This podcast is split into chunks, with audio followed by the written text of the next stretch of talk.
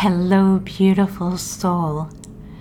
We have often learned in our culture that the word surrender is a sign of weakness, of giving up in the face of an enemy and submitting to their authority.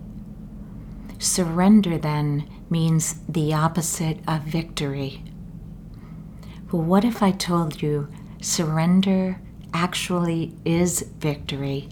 Since it becomes something we willingly do when we turn our ego and self will over to a force greater than us. That force can be God, our higher self, or the universe. And in this state, we experience breakthroughs we're hoping for or something better. Even if it doesn't feel that way at first, it is this force to whom I surrender that I believe has a better life planned for me.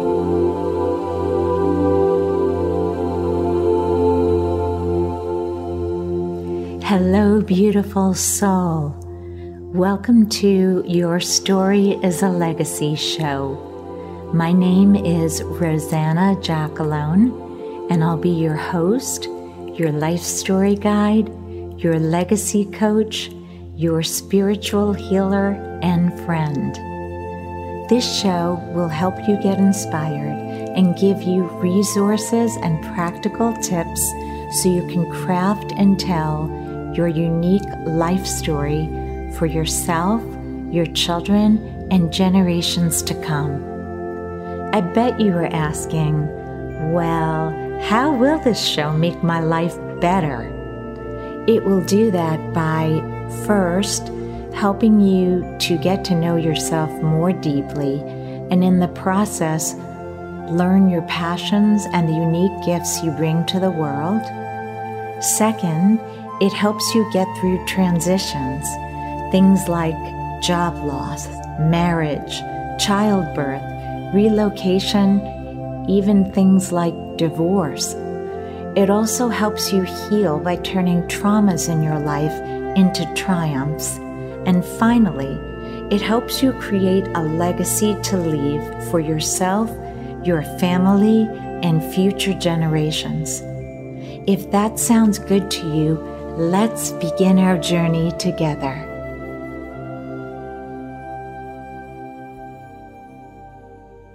So, how do we get to this place of surrender? What does it look like? How do we sustain it? Let's start with the first question How do we get to this place of surrender?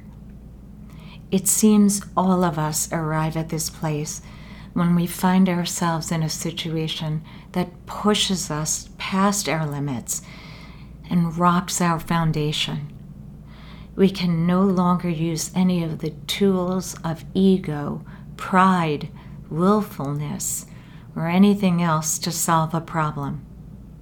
These usual coping strategies no longer work. We are down on our knees and often feel broken or cut down to size. The first time I surrendered came many years ago when I had three of the most important things I value in life shaken at once my health, my marriage, and my home. I had been battling on all sides with all of my tools from therapy to ego to hard work to speaking to my priests to research uh, to calling on a team of experts and yet, all three areas of my life continued to be battered. I was in such a weakened state of being, the most I had ever felt in my life. And I called my priest, telling him my bones were crushed and I felt the daily torment of my enemies. I said to him, I can no longer do this. And in that moment, of release. I felt the greatest sense of peace as I let go of my obstinate self will that caused the persistent disturbance to my soul. I turned my situation over to God, not knowing what the outcome would be, but trusting in His good plan for my life. Another example that brings people to the place of surrender is unhealthy attachments to people or things that lead to fixation and obsession or excessive use of a substance. These all lead to suffering. We have to let go of what we are attached to in order to be free, and this is no easy feat. We usually can't do this on our own, and complete surrender is required to help us see the truth behind the attachment and what we need to learn from it. Now that we've discussed what causes us to get to the place of surrender, let's talk about what it looks like. Surrender itself is easy, but the path to get to surrender is actually excruciating. We come to the place when we know we can no longer fight because it's too painful and unhealthy. We finally know at heart and soul level that it's futile and some unknown path is needed. We cannot see our way through where we are, and we have to trust God or our higher power. We are egoless, we are humbled, we have no strategies, but rather an absence of strategies, and finally, a great sense of relief and peace. Serenity is a surrender excuse me, surrender is serenity of the soul, and it's one that perseveres through every conflict and pain. When I first surrendered, I would daily pray a simple surrender prayer. I would say, Heavenly Father, I surrender my all to you. It is your will, not my will, be done. I surrender my burdens, my worries, and my fears.